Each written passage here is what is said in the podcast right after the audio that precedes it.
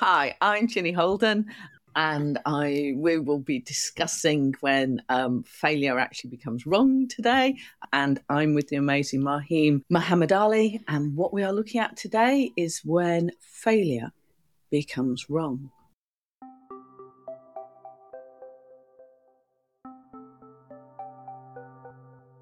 Hello, and welcome to Humanizing, the podcast that allows you to understand how you've been programmed by both evolution and culture, so you can liberate any behaviour you choose and be who you'd like to be today. I'm Ginny. I'm the map holder. I'd like to introduce Mahin. Hello. Mahin is the explorer, and together we will journey through this programming so you can understand, through the questions you ask, and definitely the questions Mahin asks, how to liberate yourself and be the most amazing person that you choose to be.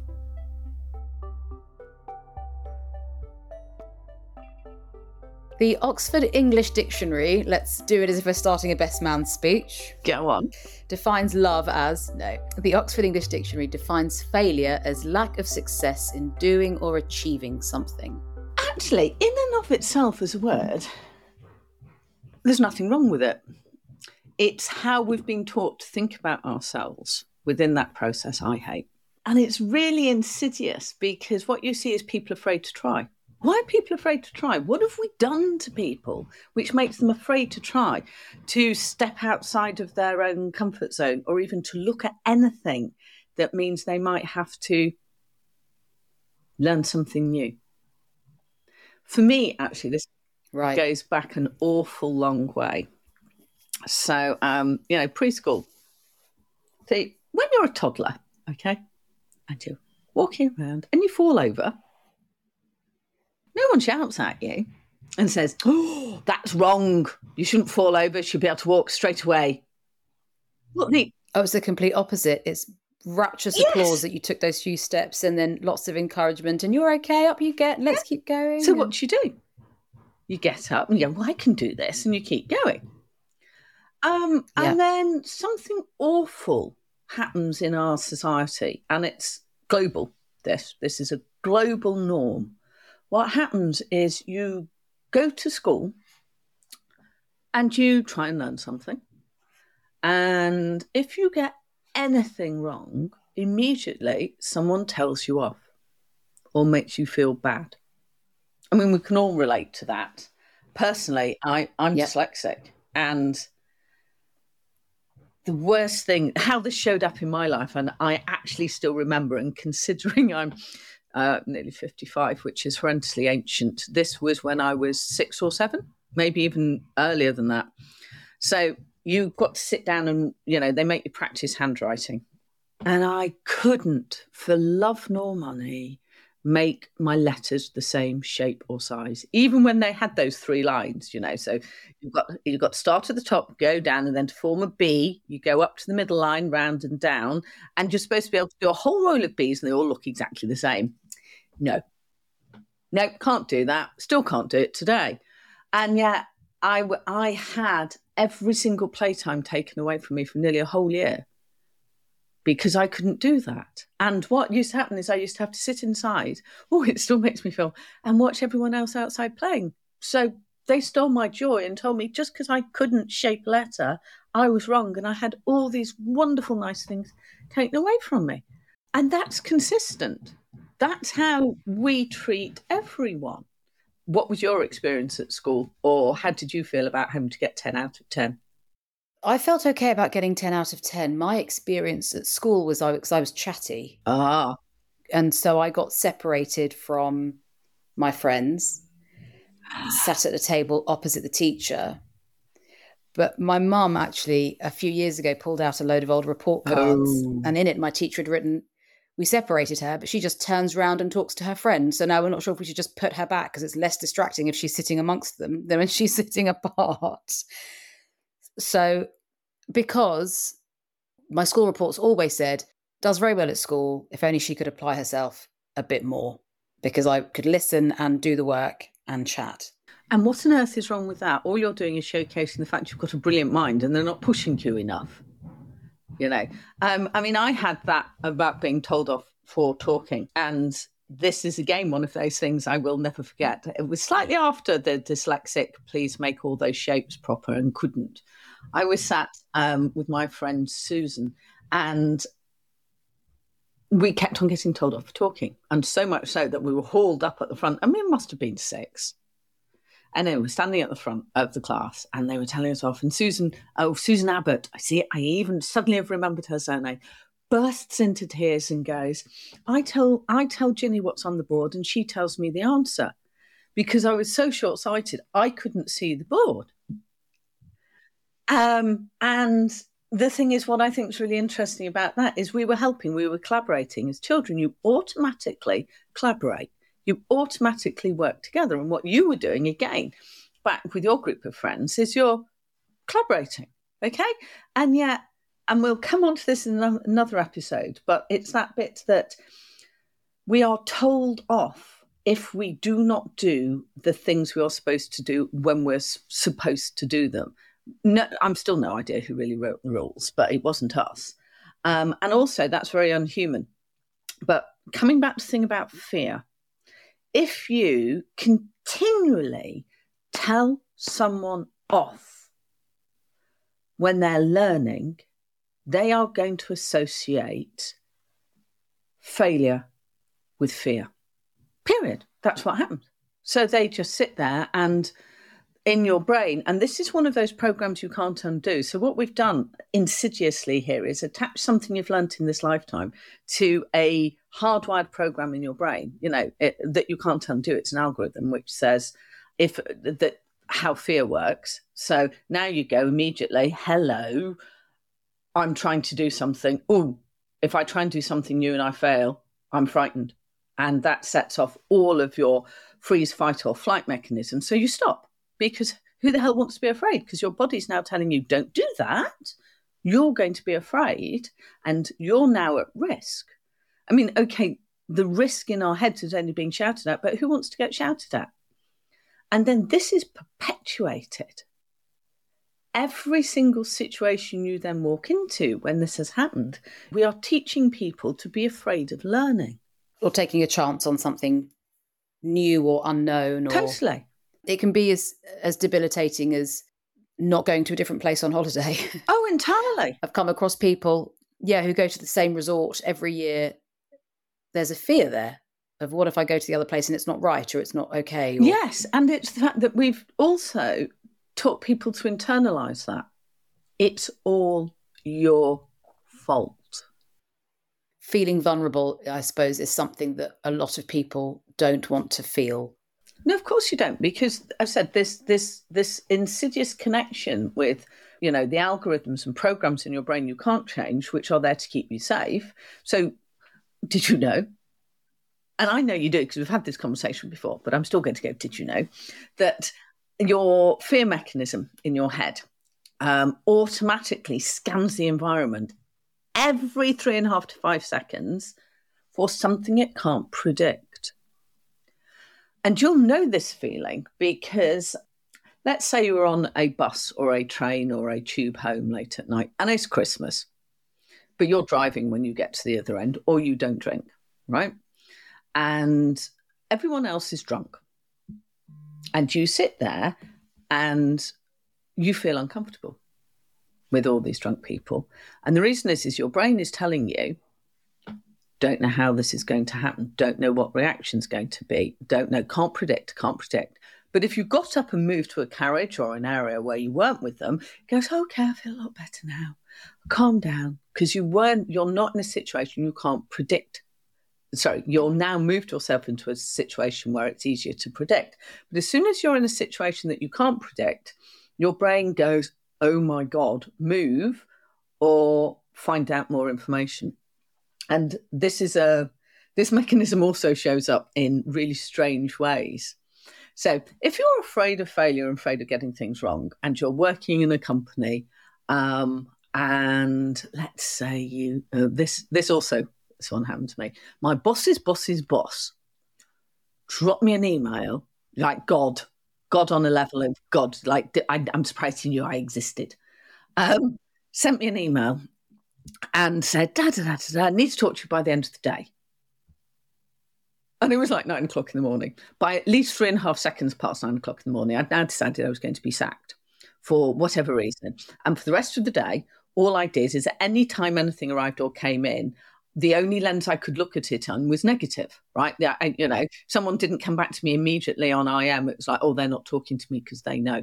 Or someone said, can you redo this? Oh, yeah, that's it. That's going in that pile. Because all my brain was doing was going, can't predict that situation. That situation that's going to come up is scary. So I am now going to make you look at everything and look at it negatively. And the reason it looked at it negatively is there are only three outcomes of your fear: fight, flight, freeze. So it's only looking for negativity. So everything that arrives in your world, you look at negatively. By five past six, he rang me and said, oh, you know about food. I'm going into London and my wife's, it's my wife's fiftieth birthday. She likes this sort of thing. Where do you think would be a good place to eat? I knew a lot about food, minorly obsessed, still minorly obsessed with food. Makes a great, a good day great and a bad day better, does a good bowl of soup. So what we've we've seen here is the fact that your brain, if it only looks, fear only works in a negative way, because your brain goes, give me more information so I know what to do. And the three actions it does are all negative. Do I run? Do I fight? Do I freeze? None of those are positive, so it doesn't look for positive things in the world. And if we take all of that, and the fact it's doing this every five seconds, looking at the world, going, is there something I need to be afraid of? And we've, in our lifetimes, attached the fact that if I learn something and I don't get it right first time, someone's going to tell me off. Or what you've done then is make people fear failure. It's not a natural human response. Let's go back again. Toddlers, right? Even if you don't encourage them, they get back up again. They really do. And they tend to be giggling and laughing the whole time. Of course, joy. It's wonderful. They try something new and they try it again. And this thing we've taught ourselves, which I said I think is hugely insidious, and it's it's difficult to undo as well. As soon as you do something new, you start worrying about the outcome. I mean, I was having this discussion with my daughter the other day. Um Someone had managed her really badly at work. She'd got one thing wrong and they'd basically demoted her. And I said, that's horrendous. Whoa. Yeah, that's horrendous, Rachel. I said, hold on a minute. Is she a doctor? Did you take out the wrong organ? No. Because that, we need context for this story. Oh, she won't. Because that feels like a fine demotion. I'm, I have to be honest. I might, I might side with her employer at this point. If it was the left lung and, you know, she did the right or something like that. No, no, she just works in sales, darling, and she got one thing wrong, okay? And I, and I played this one back to her, though we'll come back to the medical one in a minute. And I said, okay, Rach, because we know it's a Women's World Cup at the moment, and um, people miss goals. Are they taken off the pitch and put in the bin and told they can't play? No. They go, right, okay, next time it'll be better.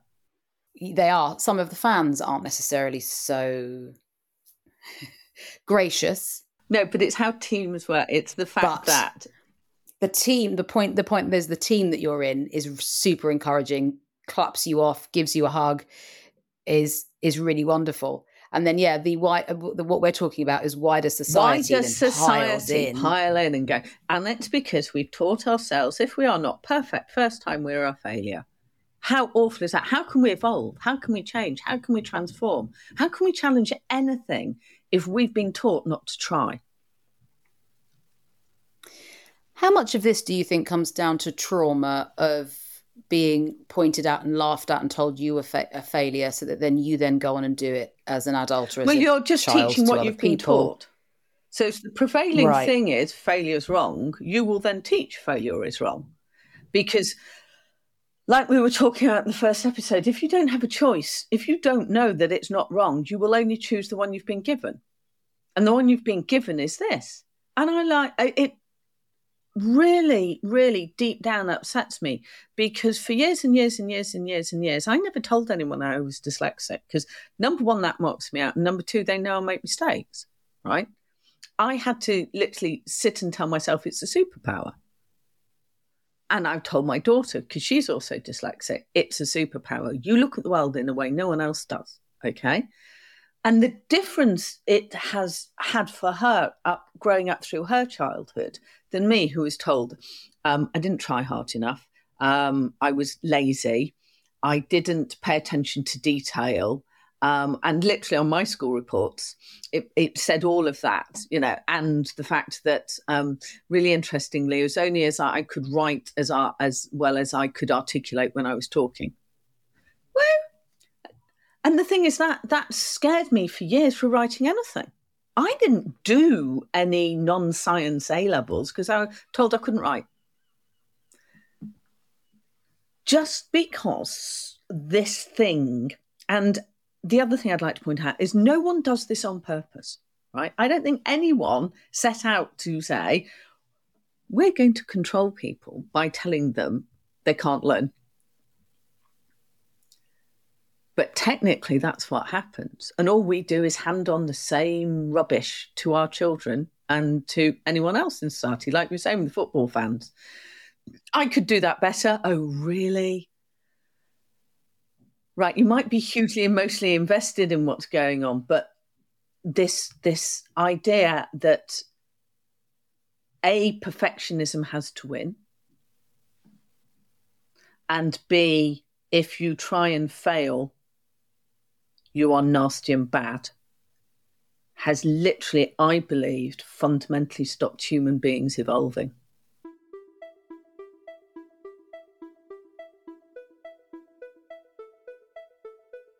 There are those people around us who seem to not be crippled by failure. Um, they seem to be able to push through it. You know, I think technology and its inv- its advancement is a sign of people that keep trying. Totally. In, in, in and, and letting it, you know, I remember reading an article in one of the Sunday papers about a very successful businessman who said, uh, this can be summed up as my twelve-year overnight success, because everybody will talk about me as an overnight success because they've never heard about me before. But I've been doing this for twelve years. And along that, that twelve-year road was heartache, remortgaging and worrying if my marriage was going to survive and how we were going to pay the bills, and failure, a huge amount of failure. But I just didn't want to not do this. I didn't want to give up. So I kept going. And here I am now, and I'm so in this position. That's interesting. There are very particular... This gets us into how people change and transform, okay? Because we are hardwired to change as groups, which again we'll discuss in another episode. But there are people who are more able to risk, right? And the more on the higher risk spectrum you become, the more you really are, are that sort of person, okay? So a bit like a Steve Jobs, um, an Elon Musk, Um, she says, desperately trying to think of an outstanding female entrepreneur in that sort of vein. I think women are told they need to be perfect more than men, and men are also allowed to make more mistakes than women. Women aren't all supposed to be perfect. But then that also comes back to the fact that you teach someone if they're not male or female, then they're a failure as well, because they haven't fitted into those Absolutely. Categories. But I do think yeah. certain we allow certain genders to fail more. It just because of the way, again, that's another structure we look at the world at. But you and I will both know, growing up as women, that you weren't allowed to do that. No way. But quite, I'm not. I don't have brothers, um, and I uh, so I don't know. I wasn't in that environment. But even at home when I grew up, my sister was allowed to fail more than I was if I wasn't perfect. It, or and also if we went out and she did something wrong, it was still my fault, because she was younger than me. Ah, okay. You had the responsibility of her. Yeah, but it's the, so some, there are, if you are very, very high risk, so two things, you need to be high risk. You also need to have this slightly weird thing in your head, which says, really don't care what anyone else thinks about me. And so your what's called your group attachment's quite low. Now, interestingly, most on, uh, outstanding people who invent things are both of those things. They're very high risk and they don't care what most people think. They're only about two percent of the population. And in the end, anyone who's listening to this probably isn't in that category, because they won't be listening here anyway, because they think they're perfect. Gosh, to be of the two percent. Oh, I've never been there. I mean, I, I literally this morning was sitting here having huge self-doubt about recording anything again because it frightens living daylights out of me. Right. And and and yet you're here, you turned up and we're doing it anyway. Because I'm probably more high risk than not in the end, right? I I just, I would know. So one of the reasons if you if you want to start to understand your own capability to risk is ask yourself where you go on holiday. Because where you go on holiday is the only time you spend your own money and your own time. So that's, as you you said earlier on, is relatively high risk. So mm-hmm. given a world where I am allowed to choose, so not pre-family or post-family or having to also factor in someone else's feelings, I'd turn up an airport with my passport and get on the first plane out.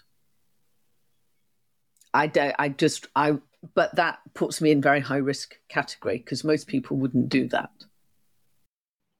No. And it's just a, a real sign of your belief that you can survive whatever it is when you get off at the other side. Actually, I think it's interesting. I wouldn't even go, can I survive? I'd have gone, oh, I wonder where we'll go and what it'll be like. And if I don't like it, I can always come back, you know. Or or if it's the first flight and it says, I don't know, the Falkland Islands. Actually, no, I'd probably go there. Um, but it might say somewhere where there was a war on, you know, or it could potentially be, I'd probably go, hmm, perhaps not a great choice, Ginny. Uh, wait for the next one.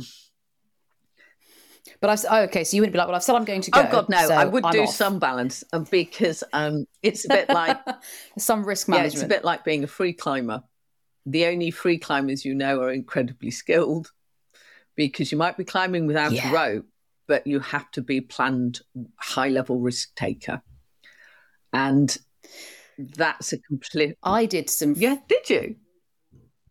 I Well, not out in yeah. the world. I went to a climbing wall... Um, not far from where I live, and it was my first ever experience at climbing, which I've wanted to learn how to do for a really long time. So I did that, the the, the horizontal one, you sort of just kind of go across and you learn about all oh. the different sort of holes and stuff. And then she was like, right, up you get, let's get onto the wall. And I was like, there's no ropes or anything. She was like, no, no, we're a free climbing centre. And I was like, oh, okay, I guess I'm getting up that wall there. How amazing. Off we go. And um I've never had vertigo or anything like that. I'm not at mm. all bothered about heights. You know, I've never experienced anything of, of that sort. Um, the second, the first yeah. time I did, all good, up to the top, touched the top, Brilliant. Came back down again. Second one I did, the wall was slightly sort of inverted overhang. Outwards, she said later. Yeah, it's an overhang. It was a slight overhang. Um, and she said, I got to two thirds of the way up and I thought, I feel really... I could feel myself getting shaky and feeling wow. really conscious of the height. Interesting. And I tried to push on and I thought, no, I'm feeling my hands going right. yeah. like something is weird happening. So I came down and she said, it's totally okay. Some people like the overhang. Some people prefer it when it goes backwards. Yes. Oftentimes when there's an overhang, it will make you feel like you're pushing, you're coming off mm-hmm. the wall. And so it will kind of instill this fear of, I'm going to fall. Nothing is attaching me to anything. It's your first time. We've been doing this for twenty minutes of your whole life. So it's okay to have. Oh, yeah. So she said it was okay. Um, she gave me full permission to have felt the way I felt and then took me to a different climb where it was going in, whatever. I'm sorry, I don't know the terms. And I did that, got to the top, came back down again. And she was like, so you you just, you prefer a climb that doesn't, that doesn't have an overhang or a slight overhang. That's obvious. So you need to, what you need to do is learn to stretch your arms and legs out and you sort of clamber along with your arms right, and legs. So you like gravity Don't try in your hold favor. Onto the wall. Basically. Yeah. But she, it was this, it was that moment of, I'm, I, I tried it again mm. a couple more times because I sort of wanted to get to grips with the feeling of it so that as I continue to do this, I'm not going to be overcome again. Uh, by that, I love that that fear, and then the fear of falling yes. off, and then not getting yeah. it, and doing all that for the very first time in my life without ropes or a Amazing. Safety harness or anything like that was bonkers, but lovely. It is. Now, what's really interesting, I'm going to pick up on a point there, which I think is really interesting, is you sat with how it felt. You didn't run away from it. Now, if we've been taught to fear things. And what what will happen is because you're so frightened of being frightened, you won't do something. But if you know you're if you know that you will be frightened of doing something new or frightened of changing something. If you just allow yourself to feel frightened, it goes away, because what that mechanism is doing is trying to protect you. But if it realizes while you're doing it, you're not under threat, it dissipates. And this is this is the bit of how you can then start to work with that fact. I mean, first of all, you have to step over the threshold, okay? Because you, if you've been holding on to that idea that doing anything and getting it wrong means you get shouted at, so you're frightened of it, you put you actually getting to the threshold is really difficult, because immediately your brain's gone, I'm no, just no. In fact, it'll say no so much to yourself, you might not even look at doing anything new. Taking a new way of going to work or going in a different, round a different direction to work, I know can sometimes frighten people because they think they're going to be late. And if they're going to be late, someone's going to tell them off. If they're going to tell them off all immediately, they've gone to, who's going to lose my job if I'm three and a half seconds late? Instead of going, I'm going to try a new way to work. And I know it's going to make me feel like that. So it's the actual fact of knowing and then sitting with feet, that feeling. Because the mechanism you're playing with in your head to be able to do these things is neurons go off and do their fire, do their stuff, might release um, hormones, but immediately you'll feel something, which could be fear. And then you'll think something, and then you'll do something or not. So when fear becomes wrong is the fact that it stops you doing anything different. And all you've got to do is go feel it. And if you're feeling it and nothing horrible happens, your brain will go, okay, that was okay. So you'll be able, you can start thinking a different way and then do something differently. But having worked with people for a long time, I do actually know, and that's actually a real example, this chap I was working with just couldn't cope in his head with the idea of just even taking a different way to work. And what we were actually unpacking is the fact that what was really the challenge is the fact that he thought if he was going too late, he'll get told off. He was going to get told off. He was a failure. If he was a failure, immediately he'd get fired. So in his head, taking a new maid to work meant he was going to get fired. Wow. And it all happened unconsciously. You know, it's all, it all goes, no, no, no, no, I'm not going to do this because that's just scary. And it's the fact that if we start to surface some of these things and go, I just allow myself to feel it, not feel, think, do, or feel, think, not do if you're afraid, but just to allow yourself to mm-hmm. feel it is hugely powerful. Um, it is uncomfortable because your body will go, ah, but then nothing hurt you. Yeah. So it'll go, oh, fuck, false, false alarm. Sorry. Just scared the living daylights out of you for no apparent reason at all, because obviously you're okay. And then, and it goes back to sleep again, going, oh, flip. Thing is, it doesn't learn. I'll just point that out. It's always going to do that to you because it's a program. Because for the seven point five million years of hominoid evolution, anything you couldn't predict was probably likely to hurt you. So you will just have to learn to live with it, like you did climbing. Absolutely. There's a wonderful clip of a um, a little girl who is learning how to skate with her dad. She's at a skate park on a skateboard, um, and he is encouraging her, you know, to go up and down this little ramp. Or maybe they're in a, his garage. Anyway, he then steps away, and she has a little a microphone in her. Oh, I love some of these. Yes, yeah, go on. Right, in her helmet, and um, what's recorded is all the things that he was saying to her. That was encouraging her to keep going and keep trying and, you know, don't give up and you've got this and it's okay. And she started saying to herself. Yes. And so she took the external encouragement and the external, you know, yeah. praise of her dad and the external words that he gave her and brought them into herself and started saying them to herself. Yes. Well, and that's... Ex- and it's one of those... Yeah, go on. It's lovely. And it's just, it's one of those videos that I think about quite often. And if I feel myself getting frightened to do something, or if, if I feel myself feeling the, the, the failure on the horizon or the worry of the failure on the horizon, and I can feel myself starting to, you know, feel the things mm. in her little sweet American voice that is in this I, recording, like...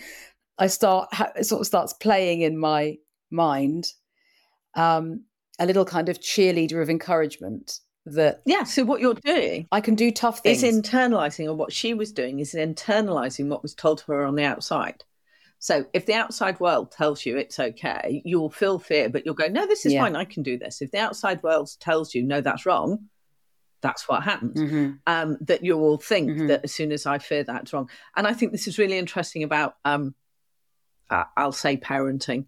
So one of the things we don't, we can sometimes not want our children to do is risk, because they might fall over and hurt themselves. But if we don't allow them to learn to risk, how will they ever know how to learn? So it's those those two things. So if your toddler falls over, you don't, oh, don't do that, you might break something. You go, yeah, yeah, get up, try again. Internalises the voice, I'll keep doing this, I can keep doing this. Um, and they do. And there's riding a bike. Totally. All of, all of those things are about learning to risk. Now, if we don't learn to risk, that's again, if we attach even just slight risk to Um, oh, you shouldn't do that, you might hurt yourself, what are you going to think? As soon as those things set off in my head. But it's it's the same mechanism. Do you see, do you see this bit? It's the fact that this internal, uh, this external voice tells you something you're, that you're, is talking about an internal feeling. And you then attach that voice to this internal feeling because that's what you're being told. So if it says, yeah, you will feel like that, but it's fine, you can do this. Or it comes in and go, oh, no, you shouldn't do that. And this is how we start to program ourselves. Our behaviours start to become programmed from a very small age to fear things that are actually good for us. Like broccoli. Could be broccoli. We could have a whole discussion um, of why children's taste buds are more attuned to bitter flavours and don't like them sometimes. That said, though, most of that work's all, all written in the West. Uh, what we consider the West. And yet, you know, as you and I will both know, children in other cultures grow up eating spices, bitter stuff, et cetera, from a very young age and don't even question it. So sometimes I'd sit there and go, hmm, game, external programming overlaid on an internal, uh, a, a algorithm or a, an internal program. So this is quite interesting, this sort of fork in the road, I think, from a, a parenting or primary caregiver perspective. There are certain things that we will push our children or the children around us to do that sit could sit in the camp of failure. For example, learning to walk, uh, trying new foods, uh, learning to ride a bike, uh, when you learn to drive, you know, all of these things that are have failure as part of them. You could not learn how to do any of these things, but it's a non-negotiable for your caregivers that you must learn to do these things. So they will push you and encourage well, you. Well, no, it's the difference between push and encourage, I think. So one of the things I've always done is don't tell anyone it's different. Right, it, it, you've got broccoli on your plate, don't tell them it's different from potato. They won't know. It's just there. You know, it's it. We, you we arrive in the world, and this is where we start to limit other people's choices because we give them the ones which were given to us. So you can literally go, just put it on your plate. It's like when we talked about in one of these episodes, we'll talk about Bag for Life and the fact that when I launched that, I never asked you to buy a Bag for Life. So we reduce, we, we got you to into recycling and doing reuse. Never asked you to do it. We just placed certain things in the environment that you then were, you you went down that route regardless. And this this is the thing is not only do we, we also arrive and unconsciously hand on the programs we've been learned, we've been taught, unless you actively know or do something about it. As I said, with my daughter and dyslexia, I decided, well, number one, it was really good because I noticed when she was learning to read, she was missed out all the small words like it and at and that. I thought, oh, yeah, I know that. I do that. That's because your brain's trying to process five words along. So you miss out the little words. It's a standard sign of being dyslexic. So um, I got, I changed that for her. I didn't think she was failing because I knew what it was. I'd been told at that age that it was me and I was wrong, not that my brain processed it in a different way.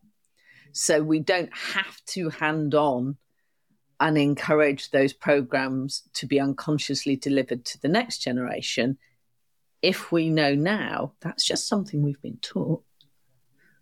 it's not real. It, it's not a, an imperative.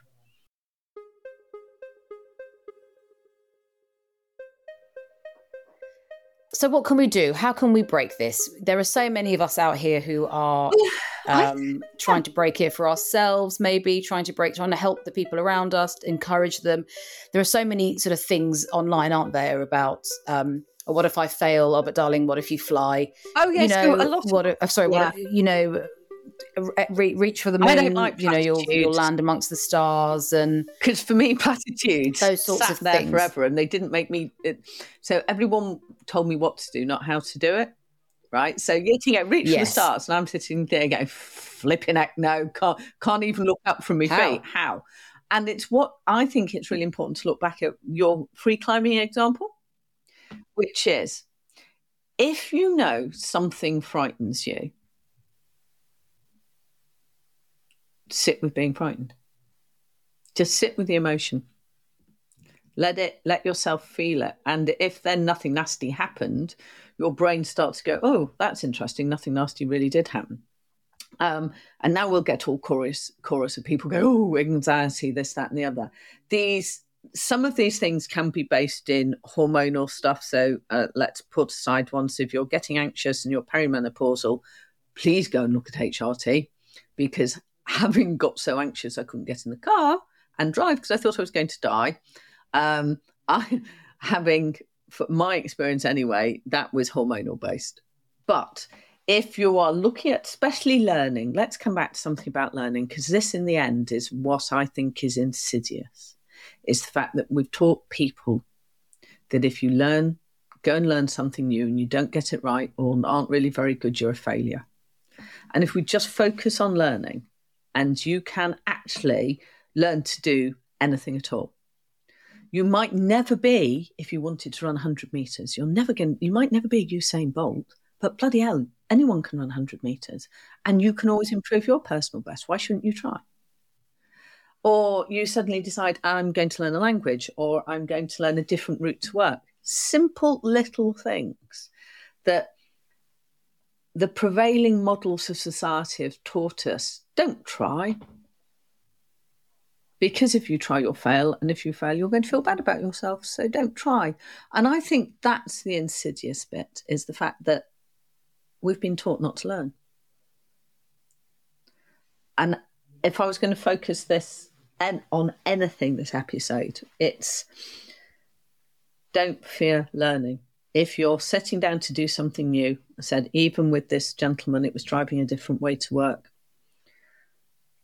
Why are you so frightened of doing that thing? And if you do it and start like you were doing with your overhang, just let that fear sit there and don't do anything with it. It will dissipate. And that is the first step of you starting to build a different program in your head. It's very exciting, isn't it? Yeah. Because you can you can do so much when you're not frightened of failing. Yes, and just on learning. I've just for learning for me, if it was just learning, it would be great, right?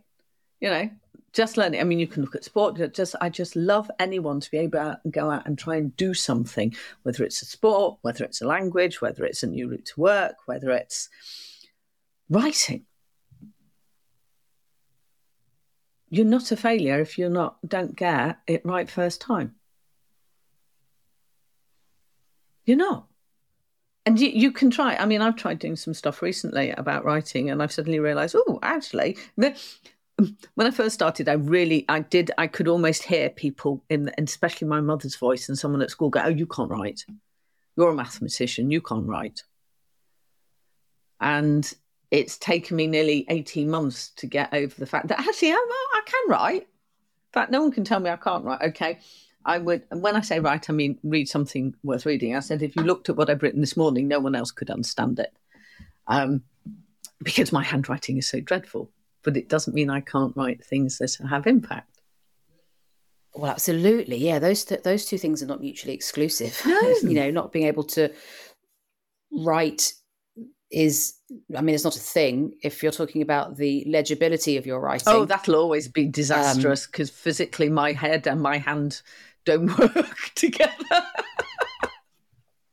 But, you know, there's the famous comparison with doctors. You know, nobody can read a prescription apart from a pharmacist and the person who wrote it. And sometimes they struggle once it's been written because but even those it doesn't things, make any they're sense. Tiny little things. Um, you know, it's not about changing the universe. Walk a different way to work. Get a different train. And if you don't, just try, try. it. And if you if that immediately get, makes you feel fearful, uh, and and everyone has enough um, self-awareness to go, okay, I think I'm going to get sacked if I get the wrong train, because I'm going to be late and this, that, and the other. You can sit there and go, that's really strange. But that fear, it's not a sackable offence. A sackable yeah. offence being five minutes late. So there's a piece here about speaking to yourself the way you would speak to a toddler. Oh, right, yes. Yeah, or... Right? Speak, yeah, or your skateboarding. Speaking to yourself with encouragement. No. Or there's another t- yeah. there's another one I follow called Chasing Sage, who um she's a she started snowboarding really, really little, and she's five or six now. And the words she says oh. to herself are exactly the same. I can do this, I will feel I will feel like this, but I can do this. And therefore, right. like your little skateboarding girl, they are teaching them that risk's okay. And also getting it right. Wrong is okay. Yeah. And that that could that is a key for so many people. Oh God, yes. To feel better about taking the chance, whatever it might be, trying a new brand of bread or something. I mean, it could literally be it something be as teeny. simple as that. There's Yes. Exactly. Yeah.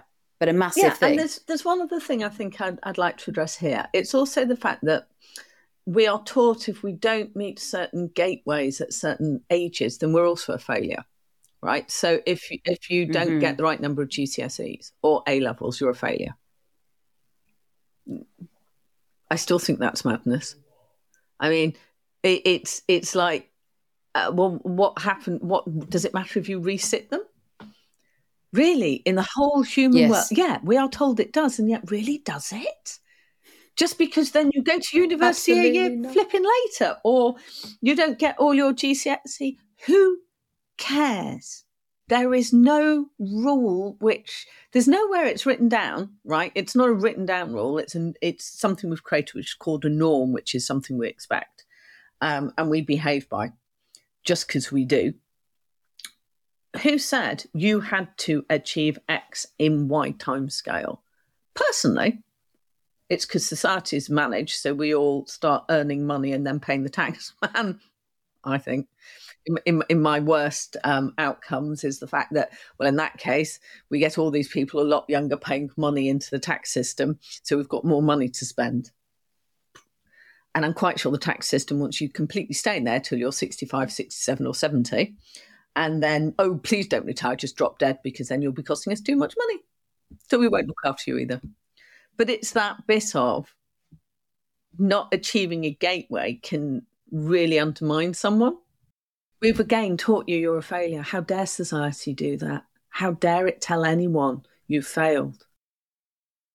Because you didn't achieve something at a particular period in time. It doesn't mean you can't. It doesn't mean you won't. And it's still teaching you not to try and not to improve. Is there anything else that you would like to cover on this topic? Oh God, we could go here. When does failure become wrong? Is there anything else that you would like to to say to the listener? Any little tidbit, some advice, some help, some anything at all that you'd like to put out there? One last thing I think is also the fact that it's not it's it can be about fitting into any box ever, that if you don't, you're a failure. So again, um, sexuality, uh, binary. So if you're not binary, you're a failure. And we've started to change those things. But also I think we need to look at the fact that if we don't fit in, let's say you get divorced, you get married, then you get divorced. Even though, and I'm only talking about the U K in the moment, fifty percent of marriages end in divorce. You're told you failed.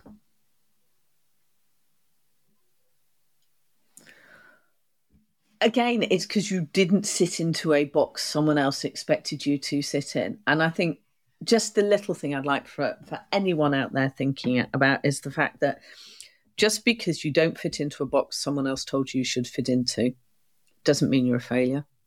And if you start to understand that you've been told to fear, I mean, even if the word sounds wrong, failure, you've been told to feel bad if you fail, that's wrong. Change. Put have and take a little plant. In fact, here's an image I'll leave people with. I love this one. I, I got delivered a sunflower in sunflowers the other day, right? And in that sunflower, the petals had started to form in the middle as well, and not just on the outside. So it had gone into the seeds of the sunflower bit, so like a little triangle coming out. So it was a circle with a V in the bottom, right? And I looked at that sunflower and I thought, flippin' heck, if you were a human being, you would have told you were nasty, you were a failure, and that you didn't fit in and you were all wrong. Instead, that little sunflower just flowered, and then its seeds will hand on and other sunflowers will go. We're all human. We all come in different shapes. Be the sunflower. Be the sunflower. That's lovely. Thank you so much, Ginny. That's okay. Oh, well, we'll be seeing each other again soon, I'm sure.